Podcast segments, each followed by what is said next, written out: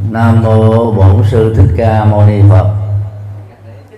Kính thưa um, chư um, đại đức tăng và toàn thể các quý Phật tử.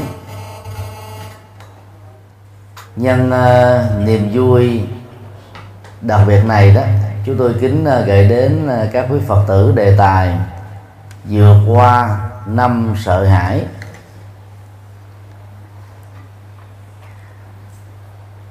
sợ hãi trong tiếng Bali là ba gia.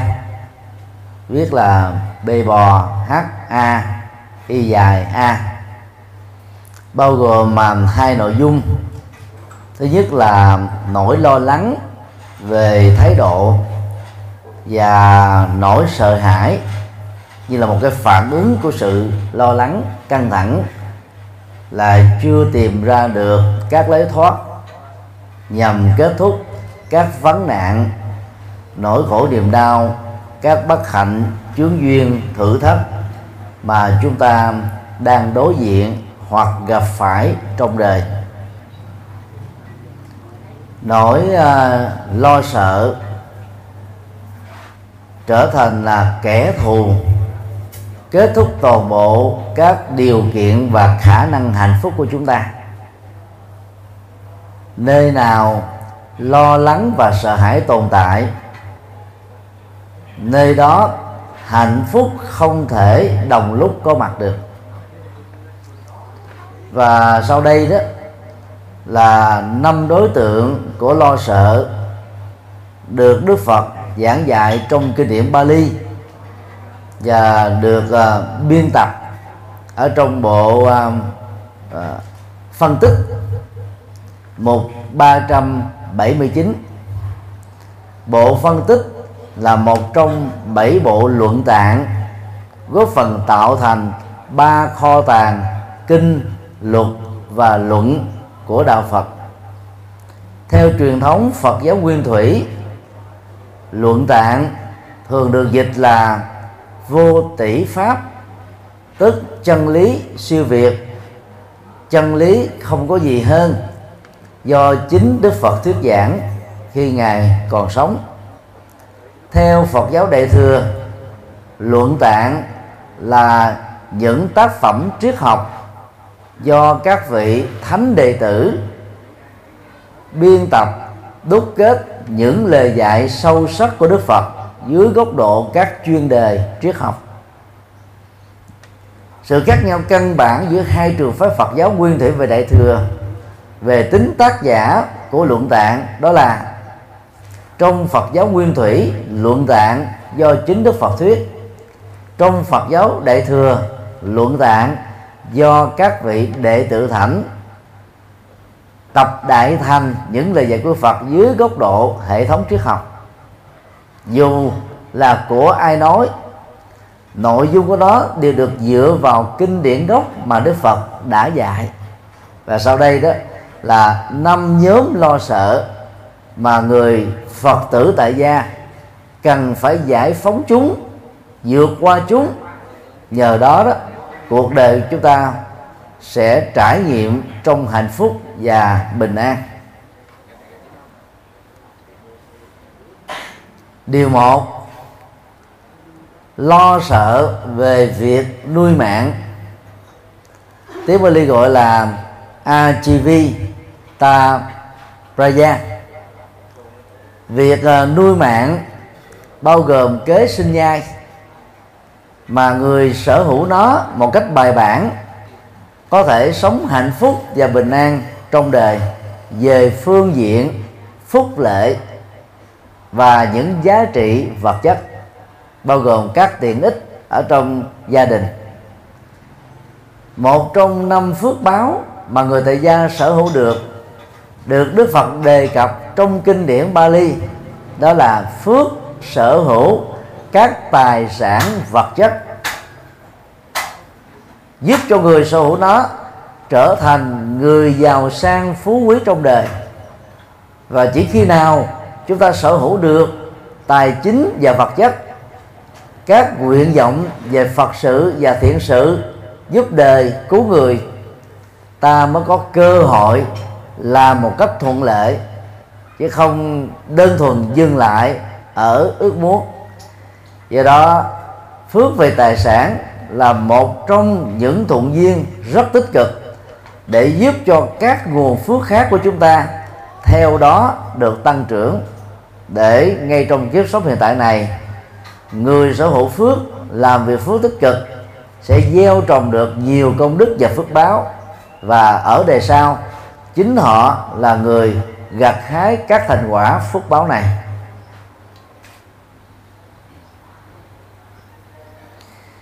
Về à, nội dung uh, lo sợ về sự nuôi mạng đó có một số tình huống như sau.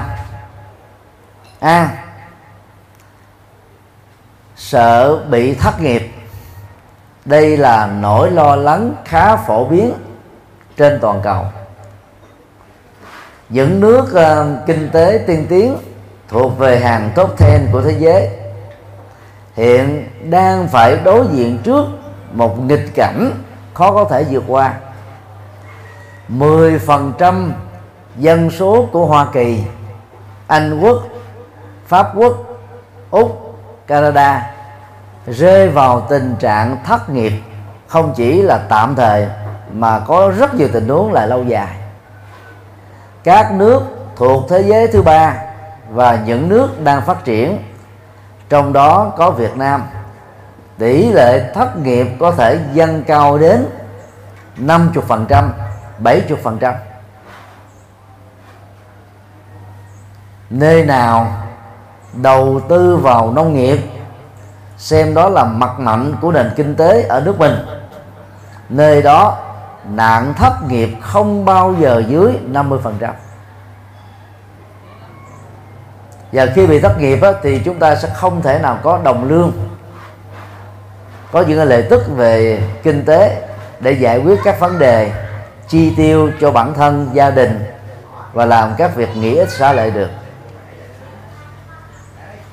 Việt Nam à, chúng ta có 90 triệu dân gồm 20 22 triệu 300 nghìn hộ. Trong số đó đó có gần 10% tổng số hộ thuộc diện nghèo và 6, mấy phần trăm tổng số các hộ thuộc diện cận nghèo. Như vậy trung bình chúng ta còn đó khoảng 17 phần trăm trên tổng số các hộ toàn quốc rơi vào tình trạng mức thu nhập kinh tế không quá 500.000 đồng trên mỗi đầu người trong một tháng. Đó là cái con số quá thấp. Và do vậy đó, cái tình trạng bị thất nghiệp dẫn đến những cái uh, nguyên nhân không thể tạo ra cái nguồn doanh thu. Điều đặn nói chi là bền vững. Và khi đã bị thất nghiệp rồi đó người ta dễ thất vọng chán nản. Rồi cái nỗi cô đơn đó nó làm cho rất nhiều người đó là chìm ở trong nỗi khổ đau và sự bất hạnh. Chế độ an sinh xã hội ở các quốc gia tiên tiến rất tốt. Người thất nghiệp nếu có các bằng chứng đi xin nghề nghiệp mà bị từ chối tối thiểu 2 đến 3 lần trong tháng sẽ được nhà nước trợ cấp. Cái khoản trợ cấp đó, đó trung bình là bằng 70 đến 80 phần trăm so với cái tổng chi phí tiền lương của những công nhân bình thường ở quốc gia đó đạt được trong mỗi tháng. Và các hỗ trợ tích cực này đó đã giúp cho rất nhiều người thoát khỏi cái tình trạng mà ở các nước đang phát triển thường gặp phải đó là bằng cùng sinh đạo tặc.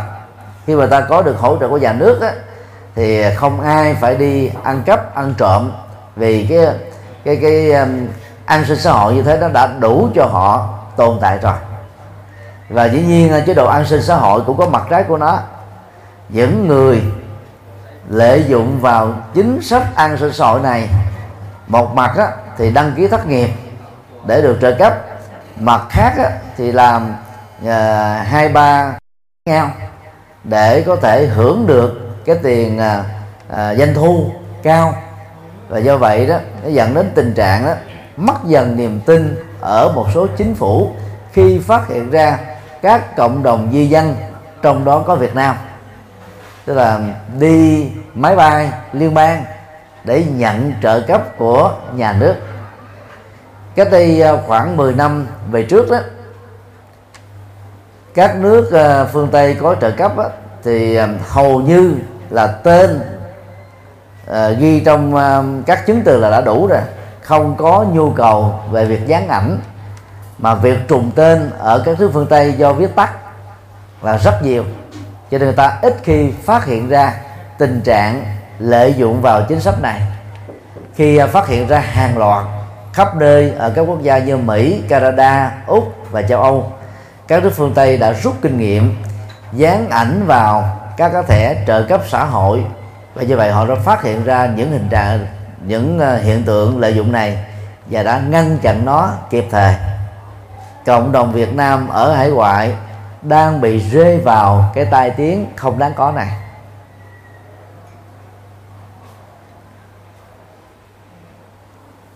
Ở Việt Nam á, thì tâm lý ờ, lao động là vinh quang lang thang là chết đói là rất lớn đó là một nỗi lo sợ thật sự. Thực tế đó, có nhiều người lao động chân lắm tay bùn từ sáng cho đến chiều tối, chẳng có vinh quang gì hết. Sau một vụ mùa đó, bị nợ nần chồng chất, do bị thất thu, bị thua lỗ. Cho nên không phải lao động nào cũng là vinh quang đâu, mà lang thang đó là chết dài dài. Chết từ thế hệ này sang thế hệ khác thôi cái cái cái trợ cấp xã hội ở Việt Nam mình là quá tệ. Hầu như là bằng con zero rồi. Lúc đầu ờ, chúng ta còn có chế độ bao cấp. Rồi sau đó chúng ta bỏ hoàn toàn chế độ bao cấp. Và các hộ dân, các cá nhân phải tự bơi đang khi họ không có điều kiện để tự bơi họ không có các phương tiện thuyền bè, cũng không có các phương tiện ờ, phao. Có nhiều người không biết bơi cho nên nó yêu cầu tự bơi đã làm cho họ chết chìm trên các dòng nước.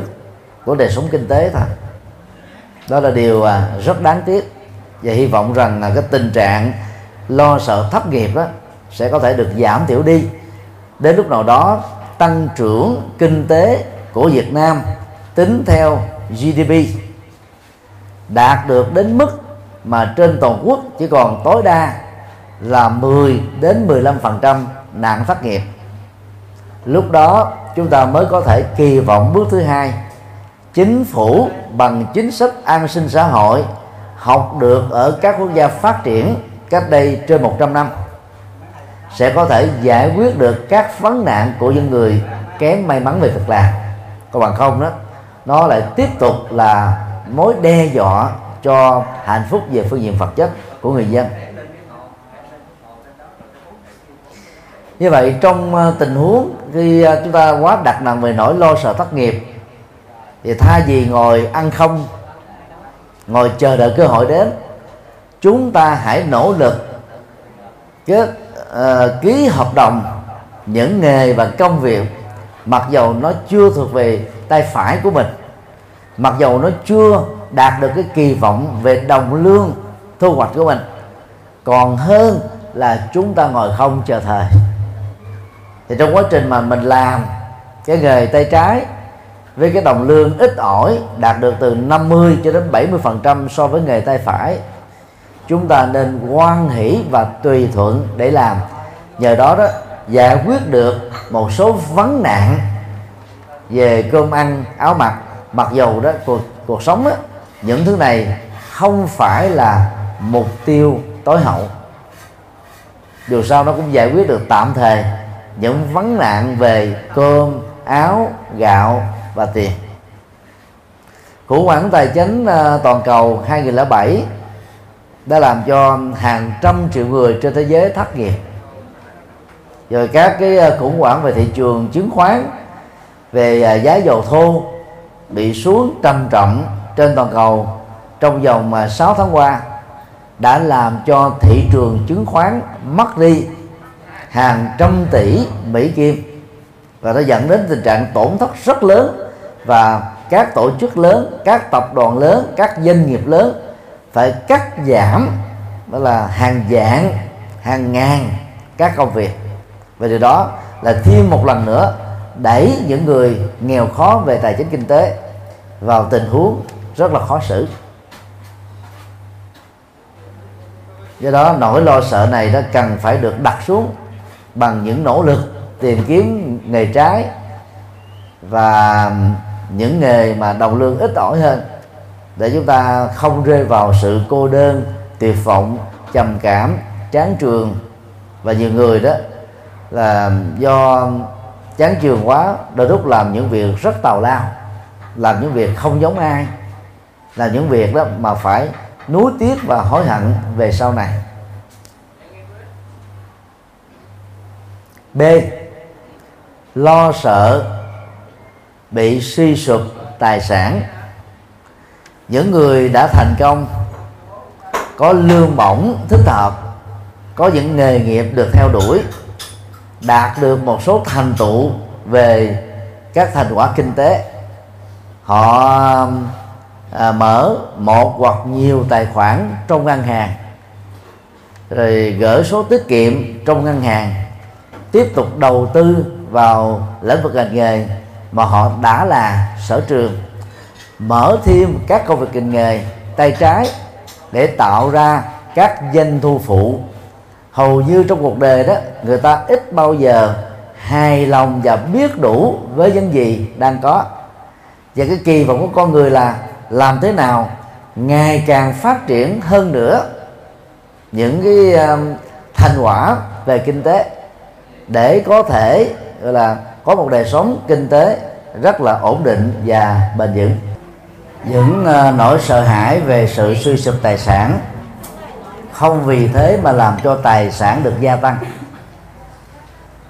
Cái thành công trong uh, làm ăn đó lệ thuộc vào kiến thức thị trường kiến thức về đầu tư kiến thức về phát triển kiến thức về tiếp thị kiến thức về à, quản trị nguồn doanh thu và sử dụng nó tái đầu tư một cách có hiệu quả. Do đó, đó người tu học Phật đó đừng để cho nỗi lo sợ chi phối đời sống gia đình và xã hội của bản thân mình. Người à, dân Việt Nam nói riêng và dân chúng ở các nước đang phát triển nói chung đó thường thiếu định hướng của nhà nước về việc đầu tư. Các cái hoạt động kinh tế mang tính là nhỏ lẻ. Ví dụ như ở vùng thôn quê, có một khoảng thời gian đó người ta thấy rằng là đầu tư vào cam có hiệu quả về xuất khẩu. Rất nhiều người đã um, phá sạch các cái ruộng nương, trồng các loại cây trái khác và đầu tư vào việc trồng cam lúc đó đó nó rơi vào tình trạng được mùa rớt giá. Khi mà tất cả cùng lao vào trồng cam thì ờ, cái nguồn cung á, vào trong thị trường lại quá cái mức cần thiết đang khi cái nhu cầu đó, nó chỉ bằng một phân nửa hoặc một phần mười. Tự động về cái quy luật cung cầu của thị trường làm giá cả của thị trường đó, tụt xuống đôi lúc đó dài lặt như vậy mặc dầu chúng vụ mùa nhưng mà người dân á, vẫn bị phá sản. Đó là đầu tư thiếu kế hoạch. Và điều đó nó dẫn đến sự suy sụp tài sản rất nhanh. Trung Quốc thường đánh phá nền kinh tế Việt Nam qua các hoạt động như thế này. Có lúc họ thu mua hết tất cả các con đĩa mà không biết họ để làm gì. Có già họ mua toàn bộ tất cả các cây bồ đề ở tại miền Nam Việt Nam. Ngày nay đó trong khoảng à, 6 tháng à, cuối của năm 2015 thì Trung Quốc thu mua toàn bộ các hoa của những cây thanh long. Mà mua hoa của cây thanh long thì thanh long không còn trái nữa. Thì do đó những nhà kinh tế Việt Nam chỉ mới đặt ra giả thuyết rằng đây là cách phá nền kinh tế Việt Nam từ phía Trung Quốc thôi. Còn sử dụng những vật dụng đó, đó cho mục đích gì đó thì khó ai mà có thể biết được. Đang khi đó đó ở các nước phương Tây hiệp hội à, nông nghiệp đó, được chính phủ à, tư vấn và phối hợp rất là chặt chẽ. Năm nào nên trồng cái gì thị trường cung ứng là ở chỗ nào hợp đồng ký ra sao theo đó ta mới triển khai đồng loạt. Và do vậy đó người nông dân đó, trồng đó, không phải lo lắng lo sợ về sự suy sụp tài sản từ cái nguồn đầu tư này và giả sử có bị thiên tai vụ mùa bị thất thu nhà nước sẽ là diện chi để cho người nông dân nó không phải bị suy sụp. Họ tiếp tục làm công việc đó. Và nghề à, nông nghiệp ở phương tây bao giờ cũng được nhà nước viện trợ hết bằng không người ta không làm. Và ở phương tây người ta không làm nông nghiệp nhỏ lẻ như mình những cánh đồng ruộng đôi lúc đó là vài chục mẫu vài trăm mẫu chỉ có một người chủ thôi. Công nhân làm trên cánh đồng á vài chục mẫu như vậy chỉ có hai ba người thôi. Tất cả là cơ giới hóa hết. Cho nên á những người đầu tư vào nông nghiệp rất giàu có đôi lúc mà người ta còn không muốn làm. Cho nên người ta ít lo sợ về sự suy sụp tài sản. Và nếu có đó thì nhà nước được uh, yêu cầu viện trợ giúp đỡ để vượt qua nỗi khó khăn. Còn ở những nước nghèo, trong đó có Việt Nam đó, thì nỗi lo sợ là một hiện thực. Cũng có những nỗi lo sợ về suy sụp tài sản phát xuất từ sự cạnh tranh khốc liệt, không nhượng bộ lỗi trừ lẫn nhau trong thế giới thị trường. Đó là chưa nói đến những cái tình trạng phá đám trọt gậy bánh xe, những cái cuộc chiến tranh tâm lý để giành thị phần người ta phải phá hoại lẫn nhau nói xấu nhau dựng những cái bằng chứng ảo để cho các đối tác đó lo sợ đối với một nhóm doanh nghiệp nào đó. Từ đó mà họ cắt đứt các hoạt động giảm thiểu các hợp đồng giảm số lượng à, các cái ký hợp đồng. Thì cái nguồn à, thu mang tính bền vững vài chục năm trước vài năm trước vài tháng trước bắt đầu đó bị lung lay bị thay đổi.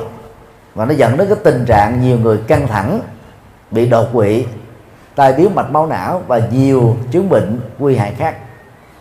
Do đó, trong nền kinh tế thị trường mà các cái tập đoàn lớn có lợi thế về vốn đầu tư và cái sức chịu đựng đầu tư lỗ trong vài năm năm đầu, thì cái sự suy sụp của họ về phương diện đầu tư là rất hiếm còn các cái doanh nghiệp, loại nhỏ, loại vừa, thiếu liên kết ở trong nước, thiếu kinh nghiệm để đối phó với các doanh nghiệp nước ngoài về phương diện cạnh tranh, thường có nguy cơ suy sụp tài sản nhiều hơn. Và trong cái nền kinh tế nhỏ lẻ đó, thì người ta bị quen với thói quen phân hóa rồi. Ít có đoàn kết vì người ta bị quá nhiều các lừa đảo, các hứa hẹn ảo. Do đó, cái tính phân hóa ngày càng bị chi phối nặng hơn. Và điều đó ảnh hưởng rất lớn về phương diện đầu tư của quần chúng.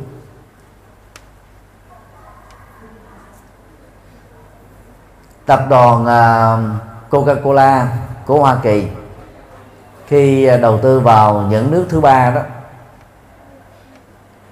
một năm cho đến ba năm đầu á, họ sẵn sàng lỗ 80 phần trăm. Thậm chí à, quảng cáo chủ miễn phí cho đến lúc mà người tiêu thụ quen và nghiện với cái dòng sản phẩm đó rồi đó, bắt đầu họ mới nâng lên cái giá chuẩn.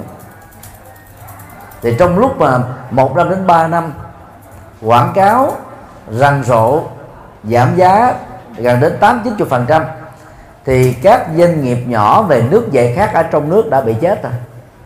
Không đủ sức để cạnh tranh vì vốn không có sau khi các cái doanh nghiệp này á, bị suy sụp thậm chí bị phá sản hoặc là phải bán lại thị phần cho các công ty lớn thì lúc đó đó cái tổng công ty Coca-Cola và Pepsi đó sẽ trở thành đó là thủ lĩnh ở trên thị trường của nước giải khác và chiến lược này đó họ áp dụng nhất quán trên các quốc gia khác nhau.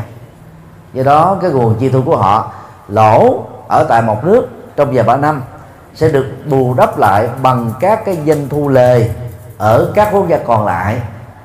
Cho nên đó, tổng doanh thu của họ hàng năm á, vẫn lề không có lỗ. Còn làm doanh nghiệp nhỏ lẻ thiếu sự đầu tư chúng ta rơi vào cái tổn thất này. Nhưng rất tiếc là cái sự điều tiết và quản lý của nhà nước về kinh tế thị trường là không được khích lệ. Và vì cái cơ chế thị trường là tự do mà à, cái cái áp đặt của nhà nước lên sẽ khó được chấp nhận. Và do đó người dân đó à, thích tự làm theo hướng mình muốn. Đang khi cái kiến thức đối phó năng lực quản trị sự đối phó và cái quản trị về rủi ro trong các đối phó và hợp tác đó, là không có. Do đó đó khi à, Việt Nam cuối năm à, 2015 đã chính thức gia nhập vào cái à, cộng đồng kinh tế ASEAN và À, đối tác à, Thái Bình Dương à, TPP thì chúng ta đó sẽ phải giải thể hàng trăm ngàn các công ty nhỏ lẻ trong vòng 5 năm tới thôi. Và điều đó đó nó dẫn đến cái sự suy sụp tài sản rất nghiêm trọng. Và đến lúc đó đó, nó buộc người dân Việt Nam phải đoàn kết lại, tạo thành các doanh nghiệp lớn hoặc là phối hợp với các doanh nghiệp lớn nước ngoài để tạo thành một doanh nghiệp mang tính bền vững. C. Những nỗi sợ khác liên hệ đến việc nuôi mạng. Tiền lương à, ít ỏi ở các nước chậm phát triển đó đã làm cho người dân à, sống không yên được. Thay vì ở những quốc gia tiên tiến đó thì người ta à, có thể sử dụng đồng lương của mình sở hữu trọn về một căn nhà trong vòng hai chục năm. Thì tại Việt Nam và hàng chục các quốc gia còn lại trên thế giới đó, lấy cả mấy trăm năm của tiền lương, không tiêu dùng một cái gì hết, chúng ta cũng rất khó có thể mua được một căn nhà ở các thành phố lớn tại Việt Nam. Đó là điều bất cập lớn ví dụ Hoa Kỳ à, có tiền lương trung bình là 1.500 Mỹ Kim. Ở châu Âu á, cũng có cái khoản tiền lương tương tự so với đồng à, Euro. Giá nhà ở Hoa Kỳ à, trung bình là 80 ngàn Mỹ Kim. Cho một căn hộ á, trung bình là 300 mét vuông. Phía trước có sân sau có sân các tiện ích đầy đủ ở một cái khu vực không phải là đất đai như vậy, bằng tiền lương đó đó, dành dụm trong vòng hai chục năm, các công dân bình thường đã sở hữu được một căn nhà. Giá xe trung bình chỉ có khoảng 5.000 đô. Còn những xe mà giá 20.000 Mỹ Kim trở lên á, xài 150 ngàn cây số, giá bán lại đó còn 1 phần mười thôi mà rất là bền rất là tốt. Cho nên đó, cái cơ hội lập nghiệp ở lại luôn của các cư dân di dân tại các quốc gia tiên tiến là rất cao. Người ta bằng mọi giá nỗ lực đó là ở lại để có thể tồn tại tại các quốc gia này. Như vậy à, trong nước Việt Nam đó toàn bộ những người có công công việc làm ổn định hưởng lương nhà nước theo biên chế lý tuyến mà cái cặp cái cái bức thang lương ban đầu đó là một triệu một trăm ngàn.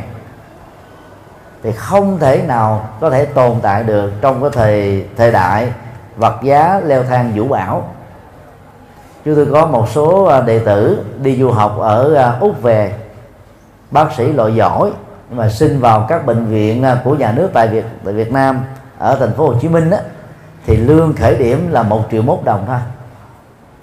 Không làm thì thất nghiệp mà làm á, thì không đủ tiền để chạy xăng. Và uống cà phê thôi chứ đừng nói là ăn uống. Và những cái à, nhu cầu chi tiêu khác ở trong ở trong đời. Phải làm tối thiểu 10 năm thì bằng lũy tuyến của lương á lương mới nâng lên được là khoảng ba bốn triệu đồng. Thì làm sao mà tồn tại được? Cái đó là một cái bất cập rất lớn mà người dân rất là chán nản à, khi mà trông chờ hoài vào nhà nước mà không có một sự thay đổi nào. Đang khi trước năm 1975 tại miền Nam Việt Nam đó thì mỗi một cá nhân có công việc làm ổn định đó, có thể nuôi được năm đầu người khác. Nó giống như cái nền kinh tế của phương tây vậy. Bây giờ thì chúng ta phải mất đến vài chục năm nếu đi đúng hướng vài trăm năm nếu đi lòng vòng để có thể thay đổi được cái cái cái tiêu chí mà mỗi người có thể sống đầy đủ được các cái tiện ích vật chất bằng đồng lương của mình. Để từ đó đó, họ không phải rơi vào cái tình trạng phạm pháp, làm những điều trái với đạo đức và lương tâm. Như vậy là trong lúc mà những cái cái khó khăn về tài chính và kinh tế đang diễn ra, những người tu học Phật đó, muốn vượt qua nó đó, thì cần phải tập hài lòng và biết đủ với những gì mà chúng ta đã đạt được hợp pháp. Để chúng ta không có chạy đua về sự tiêu dùng, rồi tiết kiệm, cắt đứt những cái phần chi tiêu, thắt lưng, buộc bụng, để cho đời sống, tinh thần của chúng ta trở nên, gọi là, an tĩnh, phong phú và tránh được rất nhiều các hậu quả và rủi ro về về phương diện luật pháp. Thì bằng cách đó đó, chúng ta trong cái hoàn cảnh khó khăn về tài chính và kinh tế vẫn có thể trải nghiệm được các hạnh phúc và an vui. Điều hai, lo sợ về thị phi. Bali gọi là Asiloka Ba Gia lề thị phi là những bình phẩm phê bình, chỉ trích, mang dụng ý, nói xấu từ cá thể hoặc tập thể là những người khác với chúng ta khác với mục đích khác với nghề nghiệp khác với nhóm cộng đồng với chúng ta hoặc là những người đang là những thành viên đồng hành à, trong cùng một tổ chức một công ty. À, như là có những quan điểm khác biệt về lối sống về thái độ về nhận thức. Cho nên có thể buông những lời hoặc là vô tình hoặc là thiếu thiện chí dẫn đến những nỗi sợ hãi hoang mang ở những người nghe tình trạng bị chi phối bởi lời thị phi đã làm cho phần lớn chúng ta không thể sống trong hạnh phúc và bình an được. Và sau đây đó là các tình huống cần à, thực tập để tránh qua những lời thị phi. A. Không sợ mang tai tiếng. Khi à, chúng ta thực tập và soi gương nhân cách thấy rất rõ là mình không có lỗi về dân sự, tội về luật pháp. Những lời thị phi tấn công chúng ta từ nhiều phía, phát xuất từ bất kỳ một động cơ nào. Không vì thế mà chúng ta dấy khởi lên các nỗi sợ hãi không cần có. Ở vì người ta ghét mình là ta cứ nói thôi.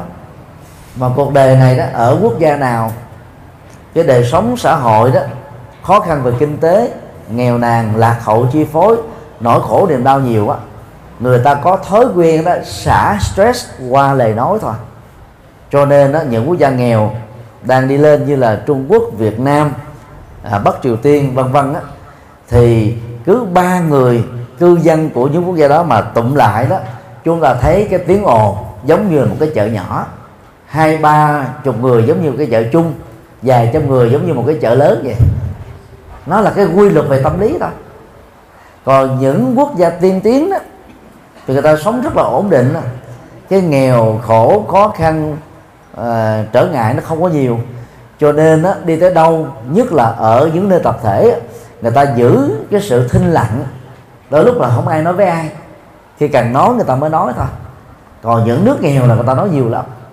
Do đó người tu Phật phải thông cảm với những người lối thị phi là vì họ khổ đau nhiều quá họ bất hạnh nhiều quá họ trở ngại nhiều quá họ bị gọi là à, vẫy đục bởi cái cảm xúc nhiều quá. Cho nên dễ dàng nói ra những điều khó ưa khó nghe khó hài lòng. Thông cảm với những nỗi khổ niềm đau của họ chúng ta không nên bận tâm. Bởi vì mình bận tâm vào những cái điều thị phi không đâu đó là chúng ta không còn đủ thời giờ để đầu tư cho những việc có giá trị hơn.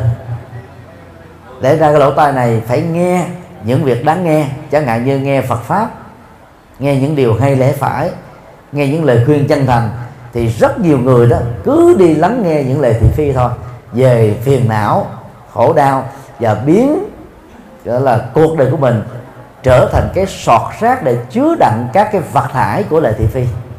Đó là một thái độ ứng xử kém thông minh mà người tu học Phật đó, cần phải cam kết nói không với nó.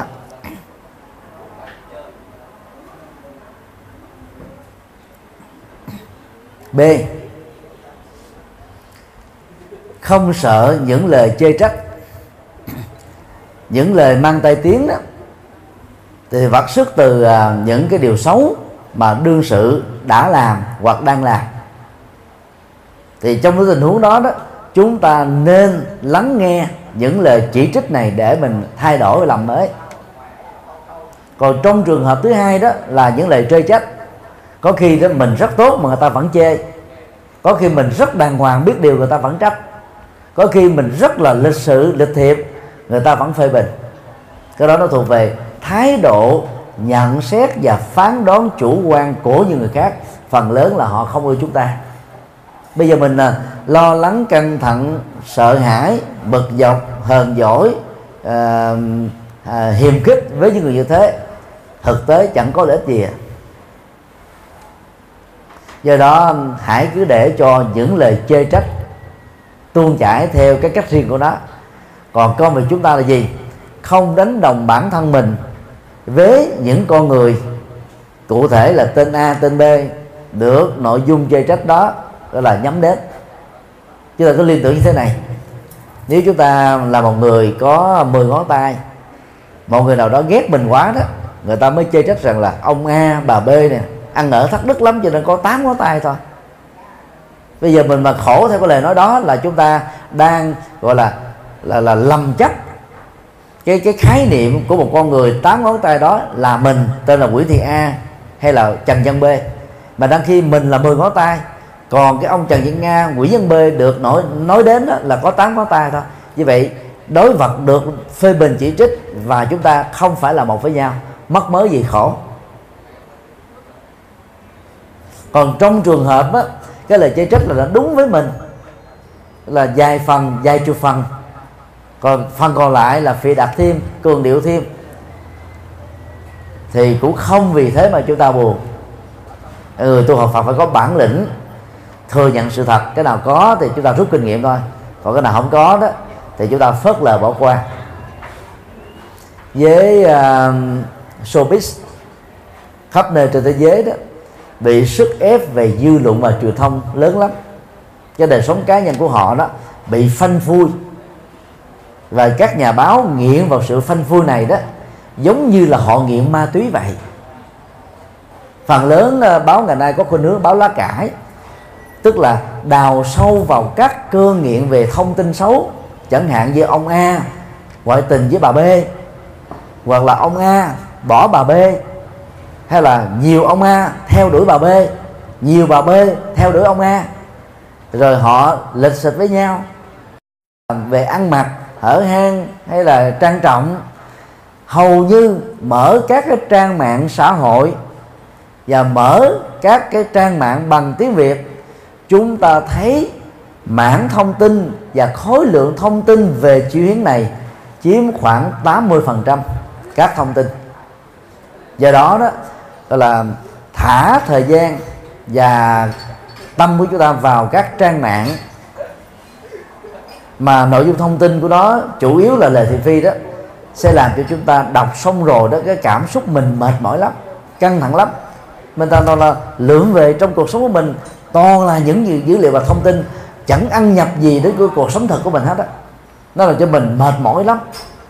Mà những người mà thiếu làm chủ cảm xúc đó, bắt đầu trở thành cái lo phóng thanh, đi truyền đạt, chia sẻ bình phẩm, đánh giá, nhận xét về các nhân vật được đề cập đến ở trong các câu chuyện thị phi của thế giới báo chí. Thế giới báo chí ờ, ở những nước nghèo và những người làm công tác báo chí mà thiếu lương tâm của người cầm bút đó, đã tạo ra một cái thế gian hư hỏng trong đó toàn là rác của thị phi thôi. Những ờ, tờ báo ờ, về tội phạm học như ờ, an ninh thế giới ở miền Bắc công an ở miền Nam pháp luật vân vân phần lớn là những tờ chứa đựng nhiều nhất cái lượng thông tin tị phi mà người ta lại thích tiêu thụ một cách nghiện ngập về các thông tin này. Đó mới là chuyện lạ. Đôi khi người muốn hạnh phúc đó, thì cần phải phớt lời chút. Do đó lo sợ lời thị phi không làm cho thị phi kết thúc. Nếu lời thị phi đó nó xâm hại đến quyền lợi chánh đáng của chúng ta dưới hình thức là một ờ, một nội dung vu khống, xuyên tạc. Chúng ta nhờ các luật sư giỏi, can thiệp để kết thúc đó. Nếu những lời thị phi không mang những hậu quả nghiêm trọng như vừa nêu công việc chúng ta là gì? Phớt lờ nó và xem nó như là chó sủa ở dọc đường thôi. Công việc của khách bộ hành là phải tiến tới phía trước đạt đến cái đích điểm cuối cùng mà mình cần đến. Và khôn ngoan hơn đó là khi bạn bè người thân chúng ta nói những lời mà nội dung của nó chỉ toàn là thị phi. Chúng ta đánh trống lãng và chuyển nội dung chủ đề đó sang một cái nội dung khác. Cái đó chúng tôi tôi gọi là chuyển đầy tâm. Mình đề cập đến một chuyện khác thì cái đó bị cục hứng, không thể tiếp tục được nếu người đó cứ tiếp tục đào sâu vào đó nữa thì chúng ta cứ nhắc thẳng luôn. À, rất tiếc là tôi không thích những cái câu chuyện có nội dung như thế này. Thôi mong anh mong chị à, chuyển qua một cái chủ đề mới. Nhưng còn lại không còn cách nào khác là phải hoặc là đổi qua đề tài khác hoặc là im lặng mà. còn những người cứ lo sợ tế nhị à, cứ ngồi lặng lặng nghe mà mình không hề thích nghe. Nghe riết rồi mình phiền não khi người ta kết thúc việc nói đó là người ta xả hơi được. Ta về, ta ta ngủ ngon, còn mình đó là trần trọc, băn khoăn rất chẳng thành. Chẳng phải vì lý do yêu nước, chẳng phải vì lý do là yêu gia đình, chẳng phải gì đó về hết, mà chỉ vì lý do đó là mình đó là lịch sự một cách không thích hợp thôi. Nó dẫn đến biến mình trở thành là nạn nhân. Cho nên đó, chúng ta phải khôn khéo, nỗ lực cho bằng được.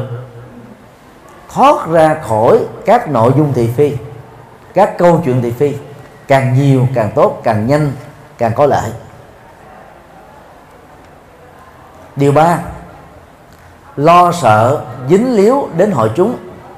Tiếng Bali là Barisa Prayacha à, Ba Gia hội chúng là các hội đoàn mang tính cách tập thể từ hai người trở lên. Có những hội chúng tích cực hội chúng tiêu cực hội chúng thích làm việc tốt hội chúng thích làm việc tào lao. Hội chúng vô ngã hội chúng chấp ngã. Hội chúng cao thượng hội chúng phàm phu.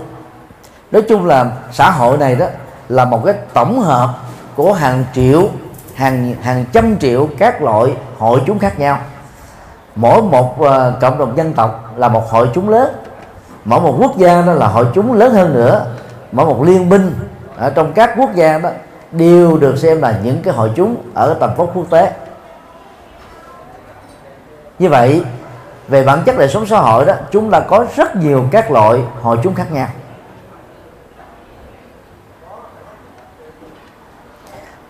Trong uh, kinh tạng Bali đó Đức Phật đề cập đến một số lo sợ về cái nội dung và nội bộ của các hội chúng. Gồm có những điều như sau. A à, lo sợ các thành viên trong tổ chức của mình không đoàn kết từ đây đó là là là nỗi lo sợ rất là chánh đáng.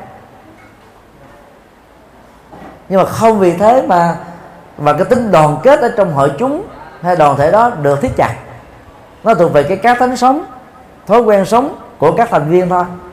Cho nên để khắc phục vấn đề này đó, thay vì chìm sâu vào cái lo, không giải quyết được gì hết đó tốt nhất là chúng ta nên có các quy chế làm việc các nội vi làm việc ở nơi công sở và khích lệ cái tinh thần hòa hợp, đoàn kết, tương thân, tương ái, tương trợ để à, đẩy mạnh cái cái cái hoạt động mà tất cả đều là một thành viên đó, ngày càng được đi lên thôi còn nỗi sợ hãi đó không giải quyết được vấn đề gì hết đó.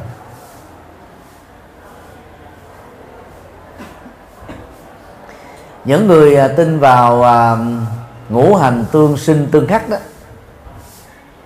Họ sẽ phân chia um, cái người lãnh đạo nhóm với các thành viên trực thuộc nhóm của mình đó theo một cái uh, mô tiếp về tuổi, tạo ra tính tương sinh, chứ tránh tuyệt đối cái tình trạng tương khắc.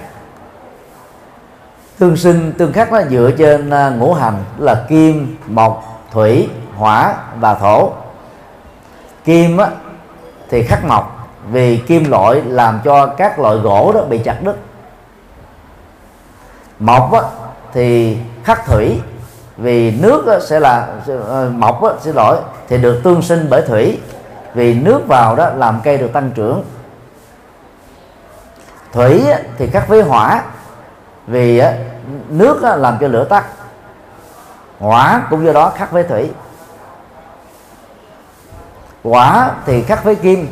Vì lửa cháy lên thì tất cả các kim loại đó là bị tuôn chảy. Nói chung là à, mỗi một cái cái um, cái chi ở trong ngũ hành đó nó đều có hai phương diện. Khắc với một số cái gì đó và tương sinh với những cái gì đó nhất định. Cho nên người ta tìm á, cái người lãnh đạo với cái người trợ lý trực tiếp á, phải trong cái cấu trúc ngũ hành tương sinh để cho người ta tránh cái tình trạng á, là xung đột nhau về quan điểm, về phương pháp, về cái cách sử dụng ngôn ngữ. Nhờ đó đó, cái tâm trạng của những người làm việc đó mới trở nên hài hòa, ổn định, thoải mái, vui tươi và hạnh phúc. Thì đây là cái phương pháp tương đối thôi. Và chúng ta rất khó có thể chọn được những người có mô tiếp như, nhận thức như thế. Cho nên chúng ta phải đặt ra các cái nội quy, các quy chế, những gì được làm, được nói ở trong công ty trong giờ làm việc những gì không được làm không được nói à, ngoài công ty để không gây ảnh hưởng đến cái sức mạnh của công ty và tập thể đó. Thì bằng những cái quy định là khéo léo và khôn ngoan này đó chúng ta có thể hạn chế được nỗi lo sợ về sự rạn nứt và mất đoàn kết ở trong nội bộ. B. Lo sợ về sự phản bội. Thì trong một tổ chức đó, thỉnh thoảng cũng có những cá nhân đi ngược lại với quan điểm chủ trương của tổ chức đó. Họ đóng vai là hai mang tức là gián điệp à, của một cái bên đối lập nào đó được à, mua chuộc và đặt trách trở thành là cái người làm việc ngầm ở trong công ty và tổ chức này.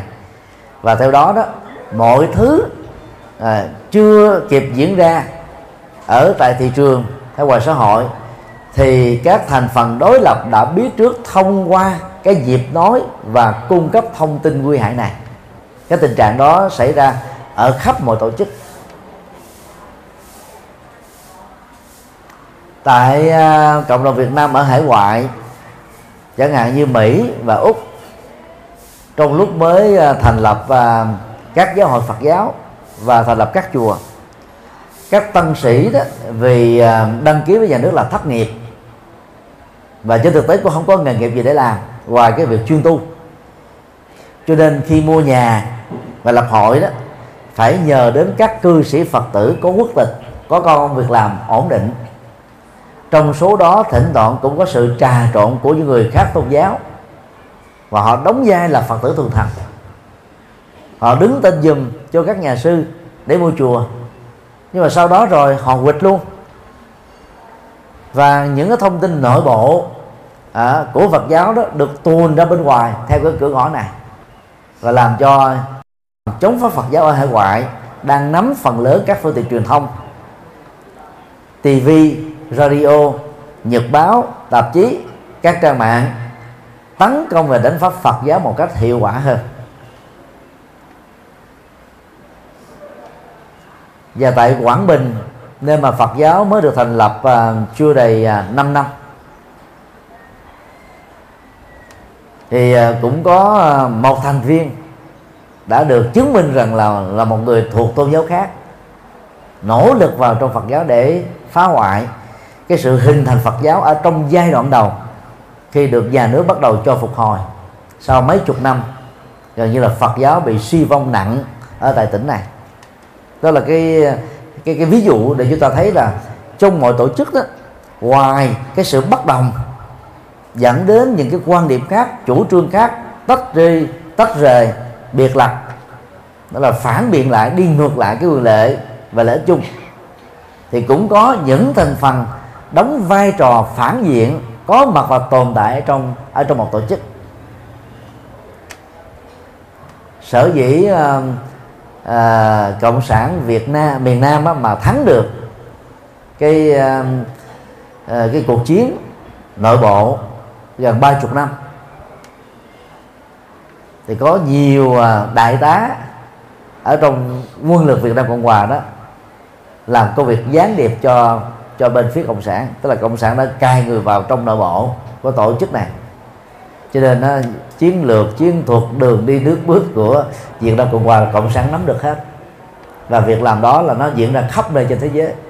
Hoa Kỳ đó mỗi sứ quán là một cái trụ sở của những hoạt động gián điệp trên toàn cầu.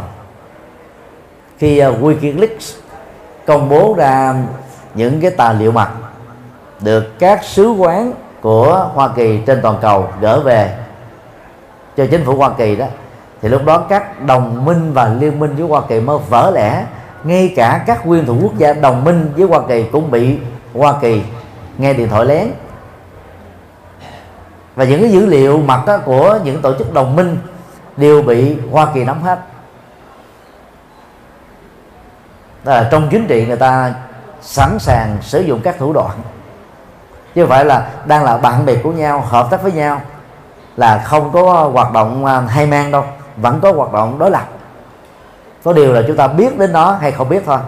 Khi à, các thông tin được giải mật bởi WikiLeaks được công bố trên toàn cầu đó Hoa Kỳ phải tốn hàng tỷ Mỹ Kim rút toàn bộ mấy chục ngàn các nhà ngoại giao đã bị lộ tẩy về nước và lập tức phải đào tạo cái lớp kế thừa để đưa qua tạo một hình ảnh mới. Bằng không á, thì Hoa Kỳ sẽ bị cô lập trên toàn cầu.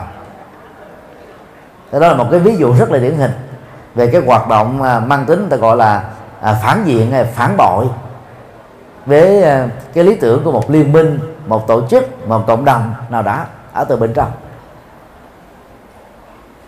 Cho nên à, để khắc phục những vấn đề này đó, ngoài cái việc tăng cường cái kiến thức quản lý, như là một cái à, kiến thức chuyên môn, thì chủ trương cho một tổ chức đó nó phải là chân chính, phù hợp với luật pháp và phù hợp với đạo đức, để chúng ta không sợ bất cứ một hoạt động phản diện nào có thể đánh độ được chúng ta vì theo lời Phật dạy, chân thực là bất hư. Khi có được cái sự chân thực, mình có gì đâu sợ. Cái hoạt động à, từ thiện của quỹ đạo Phật ngày nay là rất minh bạch, công phố rõ ràng. Cho nên có ai mà nói xấu, tấn công mình cũng không có sợ. Chừng nào mình có cái gì đó, nó không ổn bên trong đó, thì khi người ta nói tới mình mới sợ. Mình cũng hoảng hốt, mình lo lắng, căng thẳng. Còn mình làm cái chân thật là trung thành với sự chân thật đó đó, thì giả sử có bị hoạt động gián điệp, chúng ta cũng không có gì phải lo. Cho nên đề cao cái tính chân thật, sống với các hoạt động chân thật, chúng ta sẽ được có được cái tâm bình an và thoát khỏi những cái um, cái cái sự lo sợ về à, tan rã hội chúng hoặc là cái bất lợi có thể xảy ra đối với hội chúng của mình. Điều 4 lo sợ về sự tử biệt tiếng Bali gọi là Marana Bà Gia tử biệt đó, là cái chết dẫn đến sự chia lìa tình yêu tình thân tình huyết thống. Giữa người vừa chết và những người còn lại. Đây là nỗi lo sợ mang tính ám ảnh kiếp người. Phần lớn chúng ta đều sợ chết. Và cái cái cái, tâm lý đứng đằng sau cái sự sợ chết là gì? Lo sợ sợ bị chia cắt với những người thân yêu của chúng ta. Cho nên là người chết đó, phần lớn là không muốn chết không muốn à, vẫy tay chào với những người thân. Mặc dù có nhiều người đó cũng chẳng còn một người thân nào mà nỗi sợ chết vẫn cứ đau đáo dính liền với cái cái não trạng của họ. Ở ngay trên cái cơn giường bệnh thậm chí có nhiều người là rơi vào tình trạng bán thân bất tội nỗi sợ chết vẫn tiếp tục diễn ra thôi. Sau đây là một số tình huống liên hệ đến nỗi sợ chết. A. À, sợ chết bất đắc kỳ tử tức là nghiệp vẫn còn tuổi thọ vẫn còn sức khỏe vẫn còn tài sản đầy đủ gia đình hạnh phúc. Nhưng do thiên tai bao gồm động đất sóng thần hoặc là những biến cố tai nạn trong giao thông, tai nạn trong lao động, hoặc là bị ám sát, hoặc là bị ờ, người ta phục kích để giết chết, đã tạo thành những nỗi lo mà phần lớn mọi người khó có thể đặt xuống được. Càng có tài sản lớn chừng nào, quy danh xã hội chừng nào, thì người ta lại thường sợ như thế. Còn cái người mà không có gì hết, ít sợ lắm người ta sẵn sàng chiến đấu. Có gì đâu để mất không còn gì để mất thì người ta trở nên đó là lì lợm hơn bản lĩnh hơn chịu đựng hơn. Còn người có nhiều quá thì thường dễ sợ. Cho là thấy cái cuộc chiến uh, nội bộ Việt Nam giữa cộng sản và cộng hòa dưới sự can thiệp của Hoa Kỳ đó, trong vòng 30 năm á thì cộng sản là hai bàn tay trắng mà. Đâu có gì để mất thành công á, thì độc lập chủ quyền của đất nước sẽ được thành lập. Còn thất bại thì cũng chết ở trong hiên ngang và bắc quốc. Còn Việt Nam Cộng Hòa đó thì nhận viện trợ của Hoa Kỳ hưởng thụ đấu tranh là, là, là đâu có bản lĩnh được giống như cộng Việt Cộng. Cho nên đó là Việt Nam Cộng Hòa đã phải thua một cách đau đớn đối với Việt Cộng đó.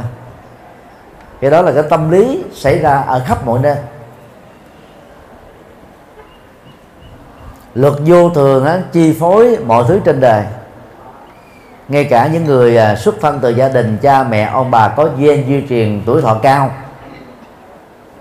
cũng không vì thế mà cam kết rằng là người đó sẽ có cái tuổi thọ cao. Mặc dầu á, về tuổi thọ gen quyết định chính. Cho nên nỗi sợ hãi không giải quyết được vấn đề gì hết á. Như là trong vấn đề cái chết bất đắc kỳ tử. Nó có thể xảy ra với tất cả chúng ta bất cứ lúc nào ở đâu và công việc của chúng ta là gì phải điềm tĩnh để tránh tất cả các rủi ro đó. Và nếu nó có xảy ra với mình cũng hoàn hỷ chấp nhận thôi. Cho nên đó, chúng ta phải nhận thức rằng đó cái cái giá trị của kiếp người không phải nằm ở chỗ là chúng ta sống thọ hay là chết yểu mà là chúng ta sống cuộc đời như thế nào. Tôi đã nói nó nó đề cập đến cái chất lượng của cuộc sống giá trị của cuộc sống chứ không phải là là, là cái cái hưởng thụ cuộc sống.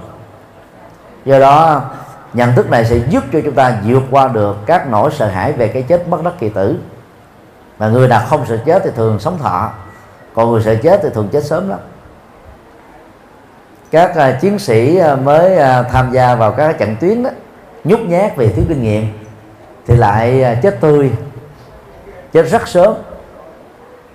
Còn các tướng lĩnh về dạng kinh nghiệm ra chiến trường đó thì họ không sợ chết. Thì họ đã ít chết. Đại tướng võ vi giáp sống 103 tuổi. Đây là vị đại tướng có tuổi thọ nhất toàn cầu. Để lại cái chiến tranh à, cái sự thành công hiện hách của cuộc chiến điện biên phủ đối với à, thực dân pháp. Do đó à, thấy được điều này đó, chúng ta không cần phải sợ chết cứ sống một cách có giá trị sống một cách uh, chuẩn mực đạo đức sống làm lợi ích cho tha nhân sống phụng sự cho xã hội và cuộc đời sống uh, trở thành tấm gương cao quý ở những người khác. Thì dầu chúng ta có chết yểu đi nữa cái cái sự sống đó cũng để lại những tiếng thơm để lại những tấm gương. B sợ hãi phải từ bỏ người thân. Thì cái chết là là là, là phải từ biệt rồi do đó người tu học Phật phải tránh sử dụng các cái động từ mô tả về cái chết sai lầm. Ví dụ như cái từ mất đi. Chết không phải là mất. Chết á, là đổi đời. Giống như mình thay á, là bộ quần áo này bởi một bộ quần áo mới. Thay chiếc xe cũ bởi một chiếc xe mới. Sau khi chết á, không ai bị mất hẳn. Tất cả đều phải tiếp tục tái sinh. Và cái thời gian tái sinh diễn ra đó là dài tích tắc thôi. Về sau này, Phật giáo à, Trung Quốc có phát triển thêm là 49 ngày. Chứ còn số 49 ngày không do Đức Phật nói. Và Đức Phật đưa ra học thuyết à, 12 mắt xích luân hồi đó, đối với con người đó, thì gồm có ba mắt xích đầu là thuộc về quá khứ và hiện tại, tiếp giáp với hiện tại là vô minh. Tức là thiếu sáng suốt về nhân quả thiếu sáng suốt về luật pháp về đạo đức về mọi thứ trên đời. Hành đó là sự vận hành của tâm. Và sau khi chết ở kiếp trước đó thì cái cái tâm vận hành đó đó à, nó trở thành cái thức tái sinh thức là tái tục. Lập tức có mặt ở trong bào thai của một người mẹ hay một giống cái. Để à, sau đó trở thành cái phôi thai. Rồi 9 tháng 10 ngày sau trở thành một cô cậu bé mới. Đó là quá trình tái sinh được Đức Phật xác định trong học thuyết 12 nhân duyên. Và do vậy chúng ta có thể biết là học thuyết à, về ngạ quỷ là phát triển về sau này, mấy trăm năm sau khi Đức Phật qua đời. Vì chết tái sanh liệt thì làm gì có ngạ quỷ? Thừa nhận ngạ quỷ là thừa nhận một linh hồn bất biến, tồn tại dưới âm phủ, dưới lòng đất, dưới cõi âm. Nó thuộc về quan điểm mê tín của các tôn giáo khác còn đạo Phật là chủ trương vô ngã tức là không có linh hồn.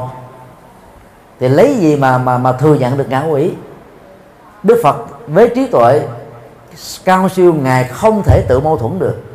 Vì người ta biên tập thêm thắt về sau này cho nên những nội dung được đưa vào đó nó ngược lại với như là dạy gốc của Đức Phật.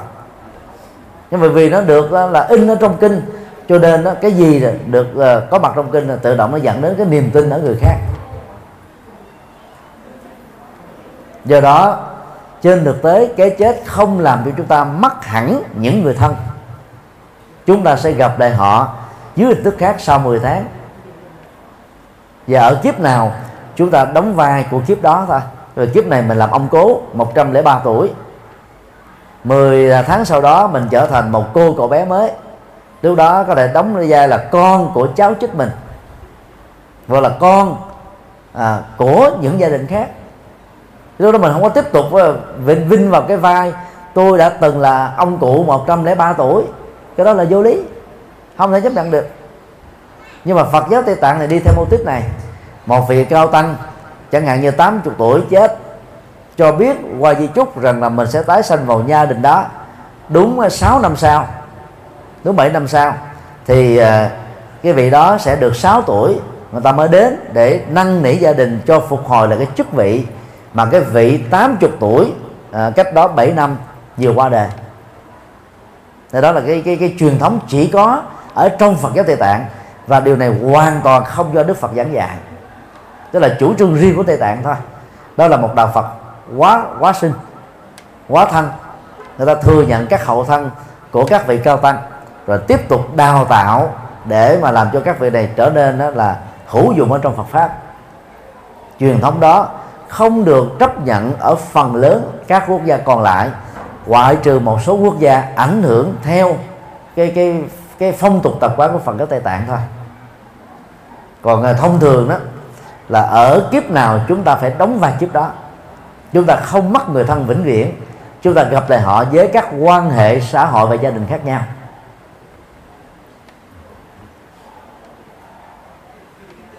Cho nên nỗi sợ hãi này đó là không giải quyết được vấn đề gì hết á. Nó chỉ làm cho chúng ta bị quyến luyến, dướng kẹt và chết một cách đó là rai sức chết một cách đó là không à, thanh thản được. Dĩ nhiên dù có tiếc nuối, người thân này nữa không vì thế mà chúng ta tồn tại được, duy trì được, chúng ta vẫn phải ra đi thôi. Cho nên tiếc nuối làm gì cho mà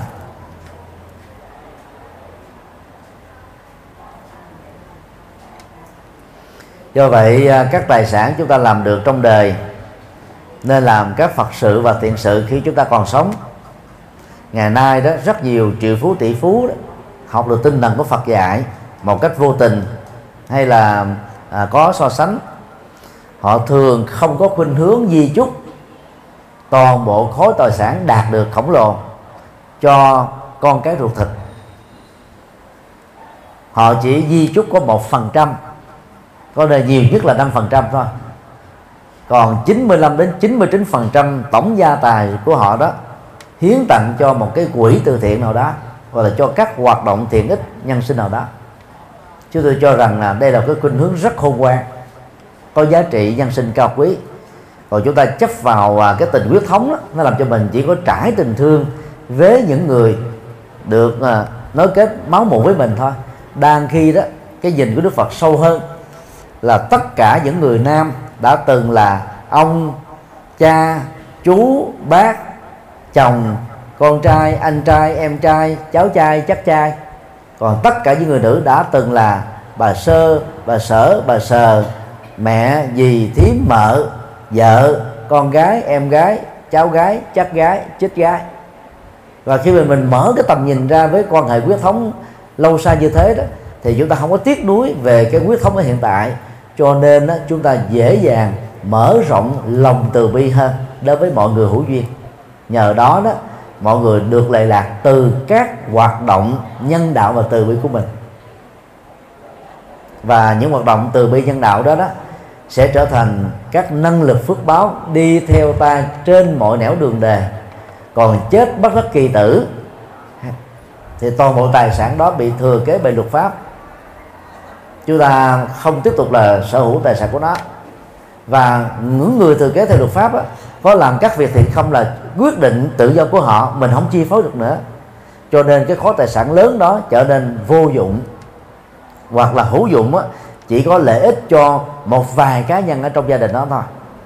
Cho nên học tinh thần từ bi vô ngã của đạo Phật á, sẽ giúp cho chúng ta giúp đỡ được làm được nhiều việc nghĩa lợi hơn. Và điều năm cũng là điều cuối cùng. Lo sợ về khổ cảnh. Tiếng Bali gọi là Dugati Baya. Khổ cảnh á, gồm có ba cấp độ bao gồm như sau. A. Sợ đọa lạc vào các cõi khổ. Trong kinh tạng Bali A Hàm và Đại thừa dĩ nhiên là ở phần phát triển về sau này. Có đề cập đến ba cảnh giới khổ đó là địa ngục ngạ quỷ và súc sinh. Súc sinh là, là cái cõi khổ mà chúng ta dễ nhìn thấy nhất bao gồm nhiều chủng loại khác nhau. Loài côn trùng vi thế loài bò sát ở trên cạn loài ở dưới nước loài có cánh bay trên hư không loài à, ở trên à, bờ đó thì gồm có bốn chân và hai chân. Những loài sinh ra từ trứng những loài sinh ra từ bào thai những loài sinh ra từ sự ấm thấp những loài sinh ra từ sự biến hóa. Thì tất cả các loài động vật này đó đều thua xa loài người còn được gọi là loài hai chân.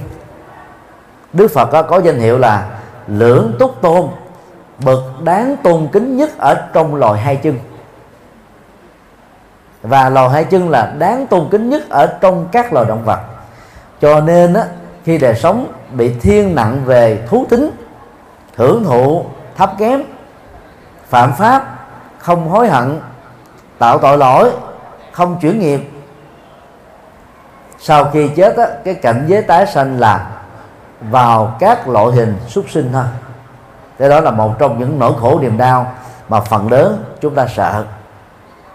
Thì đức phật mới dạy đó người tu học phật là giữ năm điều đạo đức không giết người bảo vệ hòa bình không trộm cắp chia sẻ sở hữu à, không ngoại tình chung thủy vợ chồng không à, lừa dối nói lời đạo đức nói lời hòa hợp nói lời à, à, lịch sự nói lời có giá trị không ma túy và rượu giữ sức khỏe để chăm sóc hạnh phúc cho người thân.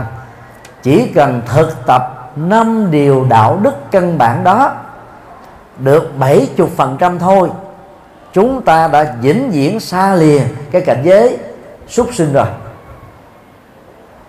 Còn người nào thực tập được 100% người đó chắc chắn tái sinh làm con người vào những cái quốc gia, những gia đình có đời sống cao quý, thuận lợi về phước vật chất và gặp nhiều cái cái phước duyên cao quý khác ở trong đời.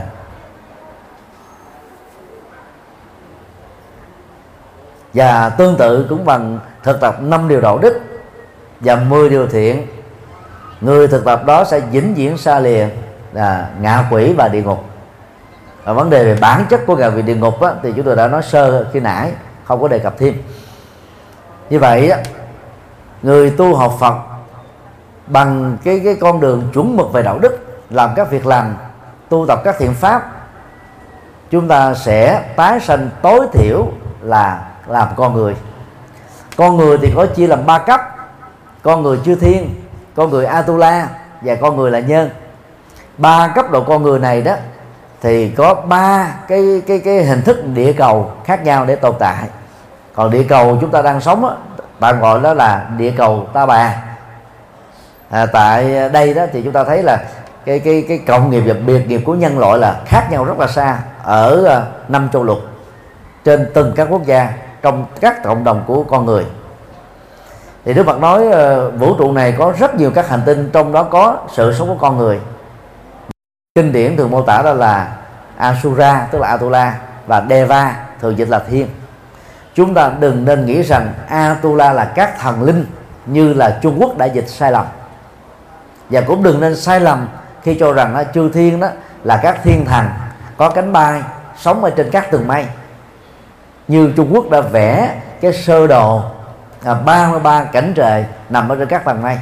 Cái đó là hoàn toàn sai hai lần năm 2013 và 2015 đó chúng tôi làm đồng trưởng ban tổ chức khóa tu Đông Nam Á cho mấy trăm người Việt Nam và và và nhiều à, trăm người ở Đông Nam Á đến với sự hướng dẫn của Đức Đạt Lai Lạt Ma tại chùa của ngài ở Dharamsala, Ấn Độ. Đức Đạt Lai Lạt Ma đã nói rất rõ rằng ngài không tin học thuyết về núi Tu Di. Học thuyết này đã xuất hiện lần đầu ở trong luận câu xá và núi Tu Di đó mô tả ra một cái vũ trụ quan Phật giáo. Bên dưới núi Tu Di là các cái cảnh giới địa ngục chia làm là tám ngục nóng và tám ngục lạnh. Rồi trên đỉnh núi Tu Di thì có 33 tầng trời. Sống xung quanh Tu Di thì có à, con người rồi à, các loài động vật. Như vậy địa ngục và ngạ quỷ nằm dưới núi Tu Di còn các tầng trời thì nằm ở trên núi Tu Di còn con người thì xung quanh đó. Cái đó là một cái mô hình vũ trụ luận cực kỳ mê tín và sai lầm. Nó xuất phát từ trong kinh thánh vệ đà của bà bà la môn giáo. Mà ngày xưa đức phật đã, đã cực lực lên án. Nhưng về sau này đó thì các đệ tử của đức phật đó trong quá trình biên tập kinh điển thành kinh sách người ta đã lồng ghép vào những học thuyết này nhằm mục đích đó, để giáo dục đạo đức cho những người cùi không sợ lỡ biết không sợ súng thấy quan tài không đổ lệ thấy các cái, cái hình thức mà trừng phạt là con người dưới địa ngục á trải qua đời đời kiếp kiếp chết là hàng triệu lần hàng tỷ lần. Chứ thực tế thì không có như thế. Do đó ờ, sợ tái sanh về các cõi khổ đó nó không giải quyết được vấn đề gì. Hãy nỗ lực làm các việc thiện thì cõi khổ chúng ta sẽ xa lìa thôi.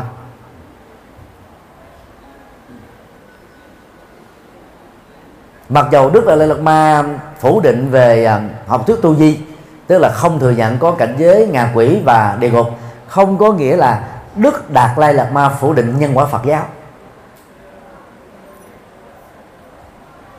Trong một số à, bài thuyết giảng chúng tôi cũng có đề cập đến vấn đề này. Là những người không thích đó, thì người ta quy quy chụp rằng là thầy nhật từ đó là phê phán đạo phật phủ định đạo phật cái đó là nó sai.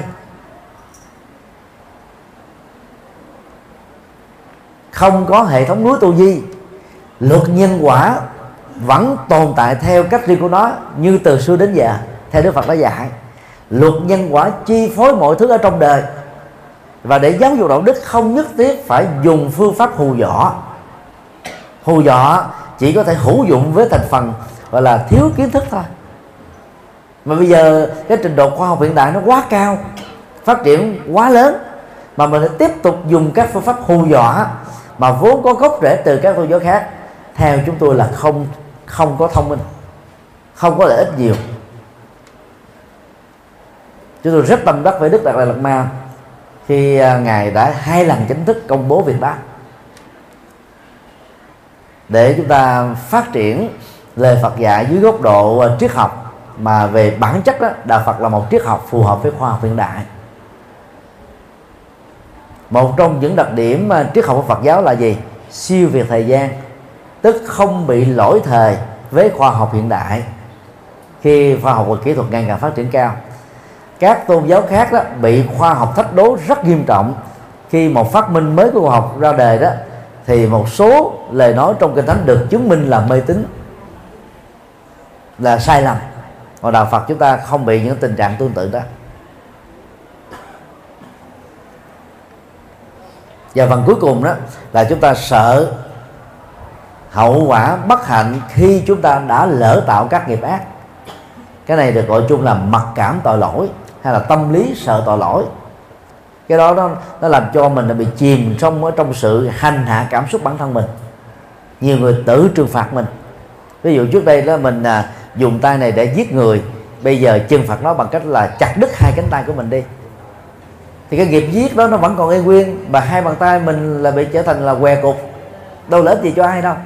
Cho nên đạo Phật không khích lệ sự chìm vào mặc cảm tội lỗi, mà đạo Phật dạy chúng ta chuyển hóa nghiệp trước chuyển hóa nghiệp trước là giao, gieo vào trong cuộc sống hiện tại này những hạnh nghiệp mới, đối lập với các nghiệp xấu cũ đã lỡ tạo, với một cái năng lực tối thiểu là tương đương ví dụ như trước đây um, một ai đó vì à, thiếu hiểu biết đã lỡ à, phá thai ba lần trong một kiếp người. Bây giờ thay gì đó sợ hãi cái đó nó chỉ làm cho mình bị ác mộng thôi. Thì theo lời Phật dạy chúng ta phải gieo cái nghiệp đó, bảo vệ sự sống cho tối thiểu là ba đơn vị sự sống là con người. Tức là cứu một người à, tự tử sống lại. Rồi hỗ trợ tài chính cho những người à, nếu không à, à, điều trị y khoa kịp thời là bị chết được sống lại. Hoặc là chúng ta hiến mô hiến tạng hiến sắc cho y học.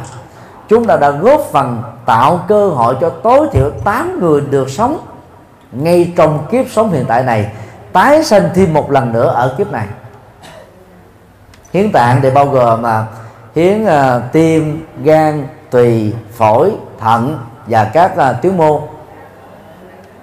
còn hiến mô á, thì gồm có hiến uh, các tuyến tụy rồi uh, uh, da mắt. Hiến thi thể thì thi thể này trở thành tiêu bản mổ sẽ nghiên cứu y khoa cho khoảng uh, 3 năm nhằm giúp cho các bác sĩ thực tập sinh đó không bị rủi ro trong điều trị y khoa về sau này. Rất là hữu hữu ích rất là lợi lạc. Và người phát tâm hiến mô tạng và hiến xác đó, khi còn sống đã không chấp vào thân thể này là tôi, là tự ngã của tôi, là sở hữu của tôi. Cho nên sau khi chết, phần lớn họ là tái sanh liền ngay lập tức thôi đó là lệ lạc do vì hiểu được vô ngã. Đối với thân thể khi còn sống và thi thể sau khi chết. Và cái thi thể đó đó giúp ích được cho 8 người được sống. Đó là chuyển nghiệm thực tế chứ đi đặt hàng, mua cá, mua chim, mà gọi là phóng sanh để mà giải nghiệp sát sinh đó đó là mê tín. Không hết cá đang bơi tung tăng tự do dưới nước, chim đang thả cánh ở trên rừng xanh. Bây giờ mình đặt hàng, thì những người buôn bán đó phải đi dân bắt nó như vậy, chúng ta tạo cơ hội cho người ta, người khác làm nghiệp xấu, rồi chúng ta lại vui mừng khi mình được phóng sanh. Tốn nhiều tiền mà không có lợi ích gì hết á còn cái cái phóng sanh theo bản chất của Phật dạy là gì? Những con chim, con cá, con thú đang đối diện trước cái chết. Và chúng ta tình cờ gặp, cho nên chúng ta mua để thả nó. Nhưng không lạm dụng. Lấy con người làm trung tâm để phục vụ. Chúng ta phải giải phóng con người khỏi nô lệ vào thần linh. Chúng ta giải phóng con người khỏi sự, gọi là chết vì bệnh tật. Chúng ta giải phóng con người khỏi những bất hạnh chúng ta đang gieo cái nghiệp hòa bình và hạnh phúc, tức là chuyển được nghiệp sát sinh một cách trực tiếp. Mặc cảm tội lỗi chỉ làm cho chúng ta chìm vào trong cảm xúc khổ đau thôi. Kính thưa à, các quý phật tử, đó là năm điều về nỗi lo sợ mà theo Đức Phật trong kinh điển Bali đó, người tu học Phật cần phải quăng bỏ các gánh nặng này xuống khỏi cuộc sống đời thường của mình lúc đó, giàu vai trò xã hội như thế nào, điều kiện tài chính kinh tế, giàu hay nghèo khác nhau. Chúng ta vẫn là những người sống rất an lạc và hạnh phúc. Đó là giá trị và chất lượng của cuộc sống, theo tinh thần Phật dạy. Và bằng à, tinh thần này đó, khi chúng ta có các tài sản, chúng ta mới biết làm phước qua các phật sự và thiện sự. Làm phước qua phật sự là bố thí và cúng dường bao gồm các hoạt động đóng góp tịnh tài cho việc xây chùa, đúc tượng, in kinh làm mà chu mỏ. Nói chung là các cái công trình để tạo ra sự tu học của chúng ta. Và chùa Đông Thiền ngày hôm nay động thổ lại. Là hòa thượng chỉ có tiền vốn 100 triệu thôi. Đó là khoản tiền rất khiêm tốn cho một cái công trình dài tỷ đồng. Do đó rất mong các quý phật tử truyền thông tin với nhau phát tâm thật là mãnh liệt. Phát tâm không giới hạn. Cắt bớt những cái chi tiêu của bản thân và gia đình chưa thật sự cần thiết. Tạo ra những ống heo công đức để góp phần cho cái Phật sự trùng tu chùa đã tồn tại 96 năm này đã sớm được thành tựu một cách mỹ mãn. Đó là chúng ta biết gọi là làm cho cuộc sống của mình trở nên hữu ích và hữu dụng. Ngoài ra thì chúng ta có thể tham gia các loại hình thiện sự bao gồm các hoạt động từ thiện xã hội khác nhau. Là phật tử ở khu vực xung quanh đây. Chúng ta nên đầu tư uh, trong vòng vài năm tới cho đến lúc là chùa này làm xong. Thì toàn bộ các cái tiền mà chúng ta dự kiến là làm từ thiện đó, hãy đổ dồn cho việc các chùa đi. Thì sau khi cái chùa xong rồi quý vị lại tiếp tục cái hoạt động từ thiện của mình. Trong các hoạt động á, từ thiện đó thì việc xây các chùa là có phước báo nhiều hơn hết còn cái câu nói trong dân gian đó, dầu xây chính bậc phù đồ, không bằng làm phúc cứu cho một người, không phải là của tư tưởng Phật giáo đâu. Của dân gian Việt Nam. Phù đồ đó là phiên âm của steel bar steel bar có nghĩa đen là tháp. Chính bậc phù đồ là tháp chính tầng. Không bằng làm phước cứu cho một người. Cho đó so sánh như thế là khập khiển. Phước của người có hàng trăm cách làm y tế cũng có thể cứu người. Làm ruột, làm làm làm à, đông y cũng có thể cứu người. Bảo vệ hòa bình cũng là cứu người. Rồi hiến mô, hiến tạng, hiến sắc tiêu học là cứu người. Do đó nó có giá trị về sự sống. Nhưng mà việc xây các chùa, mở trung tâm tâm linh là cần phải làm. Chứ không phải là vì cái chuyện cứu người mà bỏ hết tất cả các việc xây dựng các cái công trình tâm linh. Rất nhiều người cực đoan và thiển cận. Chứ kêu là đừng có xây chùa gì hết á giúp những người nghèo. Người nghèo sẽ không bao giờ hết nghèo. Trên thế giới này, không chỗ này nghèo thì có chỗ khác nghèo. Cho nên chúng ta cũng phải giúp. Nhưng mà việc xây chùa cũng phải xây. Để vì sau khi hết nghèo hoặc đang lúc bị nghèo, các ngôi chùa phải phục vụ về đạo đức, văn hóa, xã hội, giáo dục, tôn giáo và nhiều giá trị khác nữa. Tất cả mọi cái giá trị bao gồm từ thiện và tâm linh văn hóa giáo dục y tế vân vân. Phải đồng lúc phát triển chứ không thể đầu tư vào phát triển có một thứ thôi. Người thiến cận chỉ muốn chúng ta làm một thứ. Còn xã hội này nó phải muốn đa dạng. Tất cả phải cùng phát triển và đi lên. Cho nên đó, ưu tiên một cho việc xây dựng các cái ngôi tâm linh Phật giáo.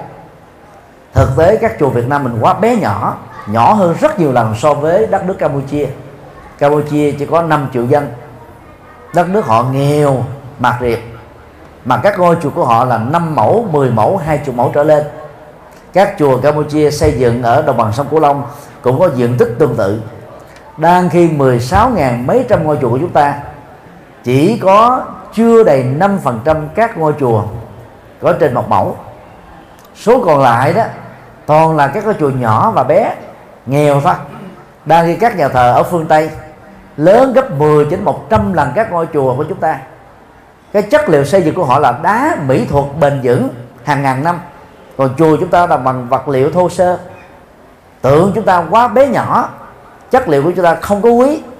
Cho nên các phật tử tại gia đừng bao giờ mở miệng nói không xây chùa to phật lớn không xây chùa to lấy chỗ đâu mà sư hoạt tu học cho gọi là hàng hàng, hàng triệu người việt nam.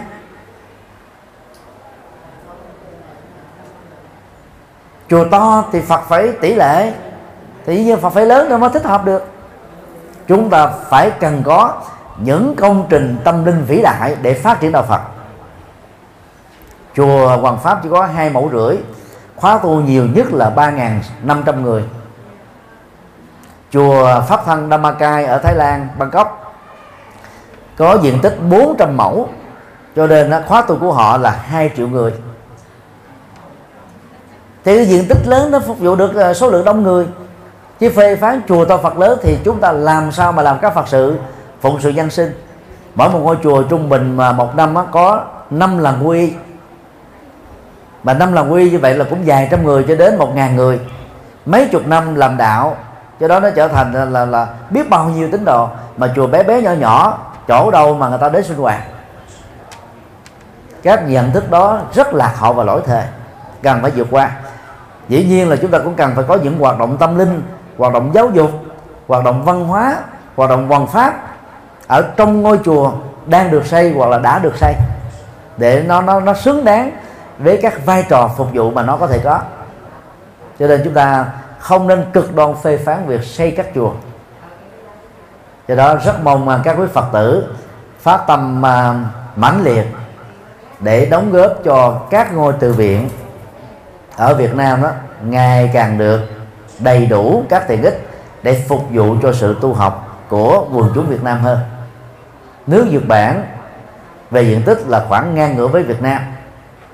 Dân số Nhật Bản 125 triệu người hơn Việt Nam 35 triệu.